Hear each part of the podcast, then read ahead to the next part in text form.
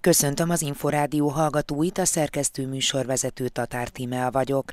A következő csak nem fél órában az alábbi témákkal várjuk Önöket. Hamarosan kezdődik a nyári szünet, sok szülő alaposan beprogramozza gyermeke szabad két és fél hónapját. Nagyon lényeges a szabadidő, amikor a gyerek maga kell, hogy beoszta az idejét, amikor tényleg önmaga lehet, amikor felelősséget kell vállalni azért, amit tesz. Ugyanis amíg megmondjuk neki, hogy mit kell csinálni, addig a felelősség megoszlik, neki tulajdonképpen csak szót kell fogadni. Június harmadik vasárnapja az apák napja, amely az apák megváltozott szerepeire is is ráirányítja a figyelmet. Az elmúlt évek tapasztalata azt mutatja, hogy a korábbi hagyományos hozzáállás, miszerint az apának csak az a szerepe, hogy kenyérkeresőként vegyen részt a család életében, ez most már kevésbé jellemző, hiszen egyre inkább fontossá vált, hogy az édesapák aktívan részt vegyenek a család életében, a mindennapokban, és a gyermekek nevelésében is minél inkább kivegyék a részüket. Kínában állami szabályozással próbálják megelőzni a gyerekek videójáték függőségét. Az ELTE kutatói szerint önmagában a korlátozással nincs baj. Minél kisebb egy gyerek, annál fontosabb, hogy a szülő szabályozza azt, hogy mit, mennyit, mikor, hogyan játszhat. Plusz minél kisebb a gyerek, annál inkább a szülőnek a feladata az, hogy felajánljon és mutasson neki alternatívákat. Idén június 16-án kezdődik a nyári szünet, amely egészen augusztus 31-ig tart. Sok szülő alaposan beprogramozza gyermeke következő két és fél hónapját, egymást érik a táborok, programok, utazások. Más családokban azonban a bizonyítvány eredménye határozza meg a szünidőt. Gyarmati Anna gyermekpszichológustól elsőként azt kérdeztem, mennyire kell, hogy szabad legyen a nyári vakáció. Amennyire csak lehet, de nagyon kemény, biztos keretekkel. Ez egyébként is így kéne, hogy legyen, mert nagyon lényeges a szabadidő, amikor a gyerek maga kell, hogy beoszta az idejét, amikor tényleg önmaga lehet, amikor felelősséget kell vállalni azért, amit tesz. Ugyanis amíg megmondjuk neki, hogy mit kell csinálni, addig a felelősség megoszlik, neki tulajdonképpen csak szót kell fogadni. Amikor neki kell beosztani az idejét, akkor igazán önmaga, és akkor igazán tudja fejleszteni azt, ami egész életben szükséges lesz, hogy megtalálja azokat a tevékenységeket, amelyekben ő jól érzi magát, amelyben lényegében fejlődni tud, és neki való hosszabb távon is esetleg. Itt most arra az időre kell gondolni, amit mondjuk a szülő nélkül tölt, vagy inkább azt gondoljuk, hogy ő mondja meg így a szülőnek, tesónak, családnak, hogy mit szeretne és mi legyen? Is is. A legjobb az, hogyha nagyon sok időt sikerül a családnak együtt tölteni. Mindig hangsúlyozom, hogy az szocializálja a gyereket, aki a legtöbb aktív időt tölti vele, vagyis annak az értékrendjét, a tevékenységi módjait fogja mintaként használni. Tehát ha a szülő azt szeretné, hogy a gyermeke az ő értékrendjét vegye át, akkor minél több közös időt aktívan kell eltölteni. Tehát a közös családi tevékenységek mindenképpen nagyon hasznosak. Csak hogy ez persze nyilván korlátozott sok minden által, és akkor ezen a vonalon olyan területekre kéne a gyerekeket segíteni, ahol ő önmaga tud lenni, amit ő szeret. Tehát, hogy hagy mondja meg, hogy mit szeretne tenni abban az időszakban, amikor nem tud a családdal lenni. Melyik az az életkor, amikor mondjuk a szülő már bátran egyedül hagyhatja a gyermekét, és engedheti, hogy azt csináljon, úgymond, amit szeretne? Gyerekenként nagyon különböző, mert van olyan gyerek, akit már 8 éves korban is felelősen lehet magára hagyni, mert hogy képes vigyázni magára, akár még a testvéreire is, de jellemzően azért ez a 12-13 éves kortól kezdve van rá esély, hogy már annyira kialakult a belső kontrollja, hogy ezt meg tudja tenni. Én felső tagozatos gyerekek azért erre már képesek. A szülő ilyenkor megosztja vele a felelősséget, mert hogy nem tudott lenni, de ettől még a szülőnek ezt úgy kell intéznie, hogy tudnia kell, hogy a gyerek mire képes. Tehát a kontrollt azért valamilyen szinten mindig érdemes tartani, akár a beszélgetések által, akár beszámolók, és hát odafigyelés és megfelelő keretek által. A nyári vakációnak csak a kikapcsolódásról kell szólnia, vagy azért belefér egy kis tanulás, egy kis felzárkózás? Ha szükséges, akkor, akkor persze mindenképpen, mert azért nagyon sokszor a gyerekeknek a nyár egy fejlődési lehetőség is, de nem mindegy, hogy milyen fejlődési lehetőség. Itt a tanulást azért nem formalizálnám, ha csak nincsen tényleg valamilyen megbukott a gyerek, vagy nem tudom milyen szörnyű probléma, de azért nem formalizálnám nagyon semmiképpen, mert a gyerekek sokkal többet fejlődnek azokon a tevékenységeken keresztül, amit szívesen végeznek, mint azokon, amelyeket előírunk. Mennyire szabja meg a vakáció hangulatát az, hogy milyen bizonyítványt kap majd készhez a gyerkőc? Hát meglehetősen, és van olyan család, ahol, ahol ez még inkább így van, ahol a gyereknek az a családi elvárás, hogy jól teljesítsen, az esetleg a nyárra is kihat, és ezért nagyon lényeges lenne, hogy már eleve a, ezeket az osztályzatokat ne úgy tekintsük, mint a gyereknek az érték minősítését, hanem egy helyzetben való teljesítménynek a tükörképe, és hogyha ezt a család nem veszi nagyon rosszul, mint hogyha a világ dőlne össze, akkor a gyerek sem fogja ezt így venni, és akkor a nyárra sem fog annyira kihatni. Milyen következménye lehet a gyermekre nézve, hogyha mondjuk a szülők ezt valóban túlzottan komolyan veszik, és így erre építik utána az egész nyarat? Akkor a következő évet is elszúrják, mert hogy mindenképpen szükséges az, hogy lazítsunk. Ezt egyébként ilyenkor talán a szülőnek önmagának is át kéne gondolnia, hogy nem lehet állandóan megfeszülni, mert ha mindig azt csináljuk, amit kell csinálni, akkor nem leszünk önmagunk. Ez egy életmódi kérdés is, és ezt a gyereknek, hogyha átadja a szülő azzal, hogy állandóan csak a kötelesség, csak amit megmondunk, azt csináld, akkor soha nem lesz igazából szabad ember, aki képes a saját életét meghatározni, akármilyen szinten is. Nem tarthatnak vajon attól a szülők, hogyha következmények nélkül marad egy rossz bizonyítvány, akkor az majd a jövőre nézve is rossz hatással lesz, hogy akkor majd a következő évvégi bizonyítvány is rossz lesz? Át kell gondolni, hogy mi az, amit változtatni lehet.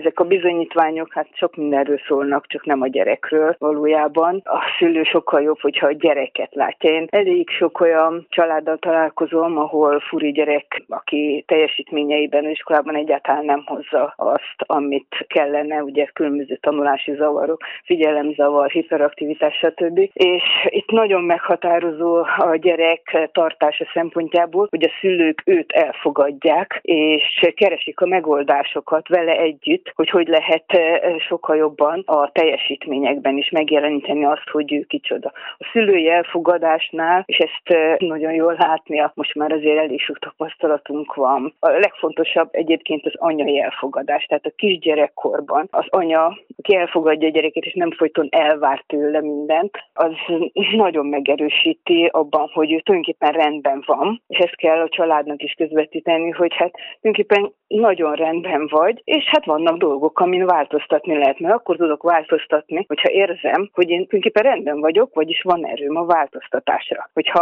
állandóan szidják, és sajnos ilyen családokkal is találkozom, akik állandóan fejlesztik a gyereket, és a gyerek azt hiszi magáról, hogy ő nem is létezne, hogyha nem kapná meg ezeket a fejlesztéseket, akkor ugye egészen más önértékeléssel és világlátással találkozunk. Fejlesztések persze fontosak, és fontos, hogy, hogy a gyerek megkapja azokat a lehetőségeket, amivel túl tud jutni a nehézségeken, de ez a gyerekkel együtt azon az alapon, hogy igen, klassz srác vagy, egy csomó mindenben meg tudod oldani a helyzeteket, ezt is meg fogod tudni oldani. Tehát a családnak azt kell közvetíteni, hogy a problémákat meg lehet oldani, mert hogy elég jók vagyunk, te is tudod, ezért fontos a partneri kapcsolat, hogy, hogy megegyezünk a gyerekkel, hogy oké, okay, akkor ez vagy ez, ez vagy ez. Keretet adni, tehát nem a gyereknek kell eldönteni, és főleg a gyerek nem dönthet a szülők dolgaiban, a saját dolgaiban igenis választhat azok közül a lehetőségek közül, amit felajánlnak a szülők.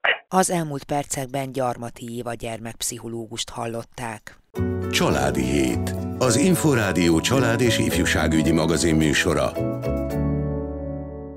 Június harmadik vasárnapja az apák napja. Elsőként 1910-ben ünnepelték Washington államban, de az édesapák köszöntése jóval korábbról eredhet. A régiszek egy 4000 éves agyagba vésett apáknapi üdvözletet találtak, melyel egy babilóniai ifjú kívánt jó egészséget és hosszú életet apjának. Az apák szerepéről Fűrész Tündével, a Kopmária Intézet a népesedésért és a családokért elnökével beszélgettünk. Igazából az Amerikai Egyesült Államokból jön az a kezdeményezés, hogy ne csak az édesanyáknak, hanem az édesapáknak is legyen egy napja az év során. Ezt Amerikában minden év júniusának harmadik vasárnapján ünneplik meg, és Magyarországon 1994 óta ünneplik meg ezt az ünnepet. Még azért nem annyira elterjedt itthon, mint az anyák napja, de azért most már egyre többen ismerik és ünneplik meg. Milyen területen állnak helyt mostanában jobban, mint korábban például? Az elmúlt évek tapasztalata azt mutatja, hogy a korábbi hagyományos hozzáállás, miszerint az apának csak az a szerepe, hogy kenyérkeresőként vegyen részt a család életében, ez most már kevésbé jellemző, hiszen egyre inkább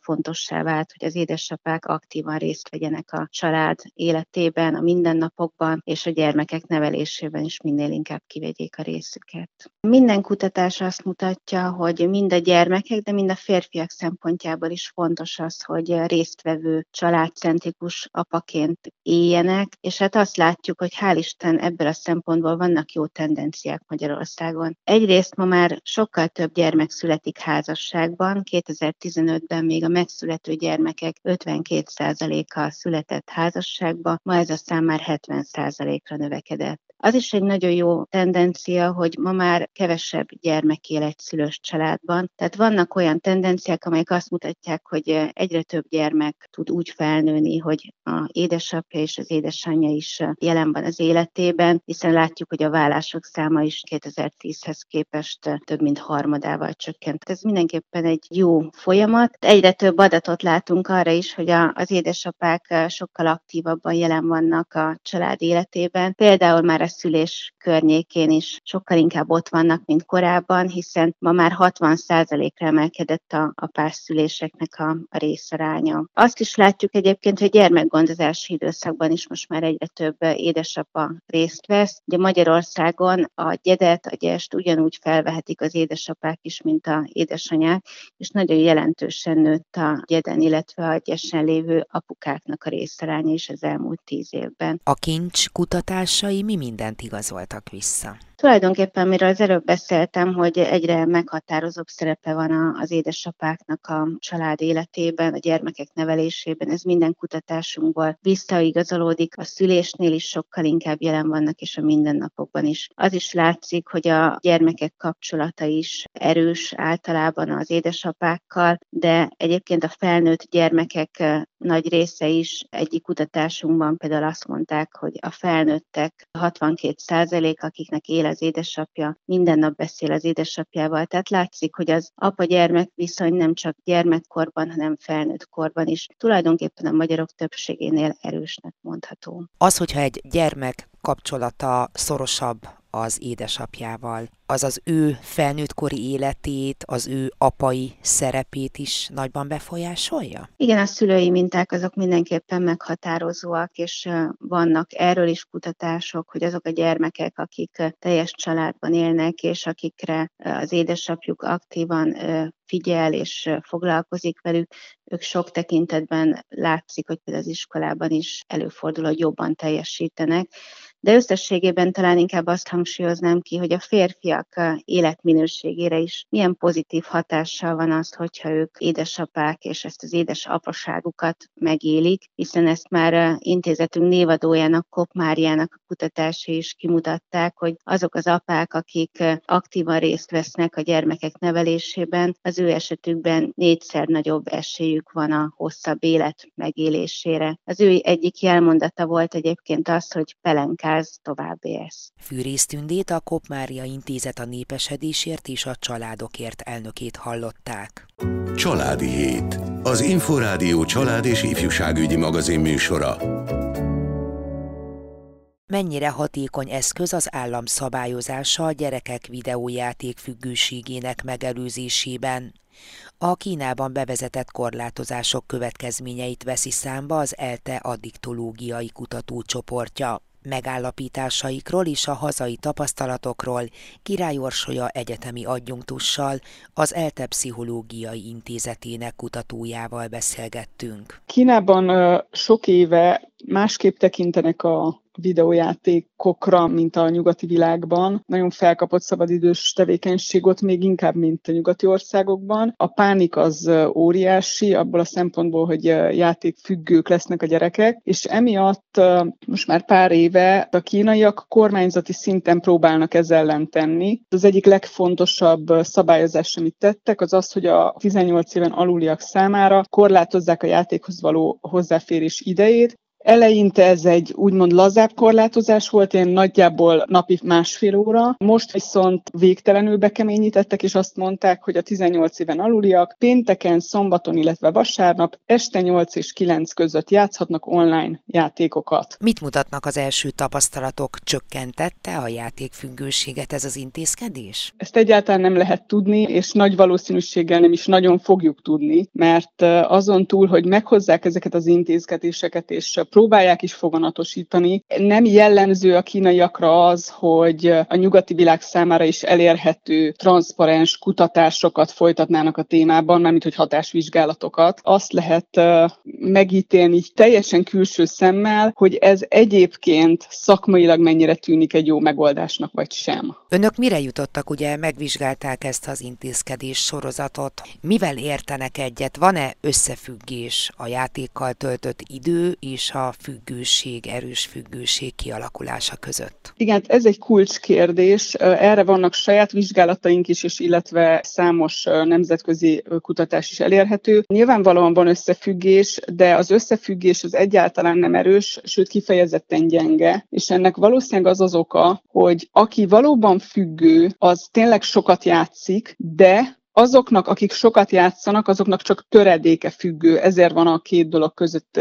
gyenge kapcsolat. Magyarán lehet úgy videójátékokat játszani, akár heti 20, akár heti 30 órában is, hogy azt valahogy az, az egyén tudja egészségesen integrálni az életébe, és nem válik függővé, nem válik beteggé a tevékenység által vagy révén. Mitől függ a függőség? Most már van ennek egy szakmai definíciója, ez hosszú évek kutató munkája. Hogyha a definíciót nagyon le akarom egyszerűsíteni, akkor itt az a kérdés, hogy maga a videójátékos tevékenység az gazdagítja a személy egyén életét, vagy károsítja azt, akkor beszélhetünk függőségről általában, amikor azon túl, hogy a személy elveszíti a kontrollt, ez a tevékenység nagyon jelentős mértékben rontja az életminőségét. Gondolunk itt akár az iskolai vagy a munkahelyi teljesítményére, a kapcsolataira, egész odáig, hogy elhanyagolja saját magát. Nem mosakszik, nem eszik rendesen, nem alszik rendesen, nincsenek más hobbiai, nem látja el semmilyen feladatát, mert tulajdonképpen a játék uralja teljes mértékben az életét. Na, ez a súlyos állapot az, amit a szakma most függőségnek nevez. Természetesen az ember nem egyik napról a másikra lesz függő. Ezek a tünetek, ezek folyamatosan és fokozatosan jelentkeznek, és már a korábbi állapotok is problémásak lehetnek. Ráadásul akkor tekint egy ilyen állapotot a szakma függőségnek, hogyha ez legalább egy éven túl fennáll. Hogyha mondjuk kijön egy új játék, és fiatalok belefeledkeznek, és akár iskolába sem mennek, és egy-két hétig beletemetkeznek a játékba, de utána folytatják az életüket minden probléma nélkül, akkor nem mondhatjuk, hogy abban az egy-két hétben ők függővé váltak. Vannak hajlamosító tényezők? Bár a videójátékok azok